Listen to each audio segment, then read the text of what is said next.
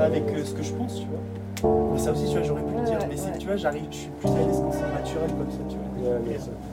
On fera une interview. Je suis là, je plus sur- Champ libre. Champ libre.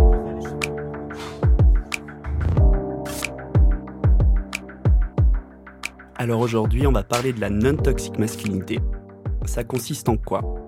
Tout d'abord, à casser les codes, les stéréotypes archaïques de la société, à se soucier un peu plus de ce que l'on ressent, d'être à l'aise avec ses sentiments, d'être à l'aise avec le panel de sentiments que l'on ressent en étant humain, se sentir bien avec soi-même, se sentir bien avec la diversité qui nous entoure et se respecter, de s'écouter d'accepter d'avoir peur, d'accepter d'avoir peur d'être qui on est, parce que quand on a peur, on se pose des questions, et c'est d'accepter toutes ces questions qui nous poussent à devenir la personne qu'on a envie d'être. Et ça, c'est très important. Alors ça commence par quoi? Ça commence tout simplement par un travail sur l'acceptation de soi.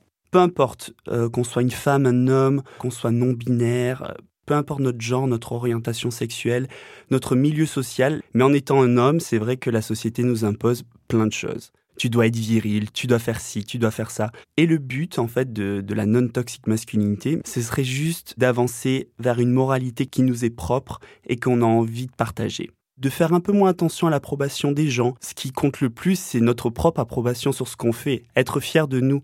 Parce que quand on commence à se respecter, c'est là qu'on respecte les autres et qu'on respecte la diversité. Prendre tout ça un peu comme une pièce de théâtre et accessoiriser son identité avec sa féminité, sa masculinité, si on a envie de porter du maquillage, peu importe, si on est un homme, on peut porter une robe et se sentir tout à fait masculin, c'est aussi une première étape à tout ça. Et c'est très important d'être convaincu et d'avoir la force de le faire et surtout d'éduquer le monde qui nous entoure parce que c'est vrai qu'on se rend compte que ça avance mais en même temps il y a plein de choses sur lesquelles on freine et c'est très important de, continuer de se battre pour ce mouvement, de se battre pour la diversité des genres, donc moi, ce que je, je peux dire, le point un peu final, euh, même si j'ai encore plein de choses à dire, ce serait de, de briser ces codes. Soyez qui vous êtes, soyez fiers de qui vous êtes et vivez, vivez votre théâtre à vous-même, trouvez votre propre moralité, vos propres mots et vos propres choix. Voilà.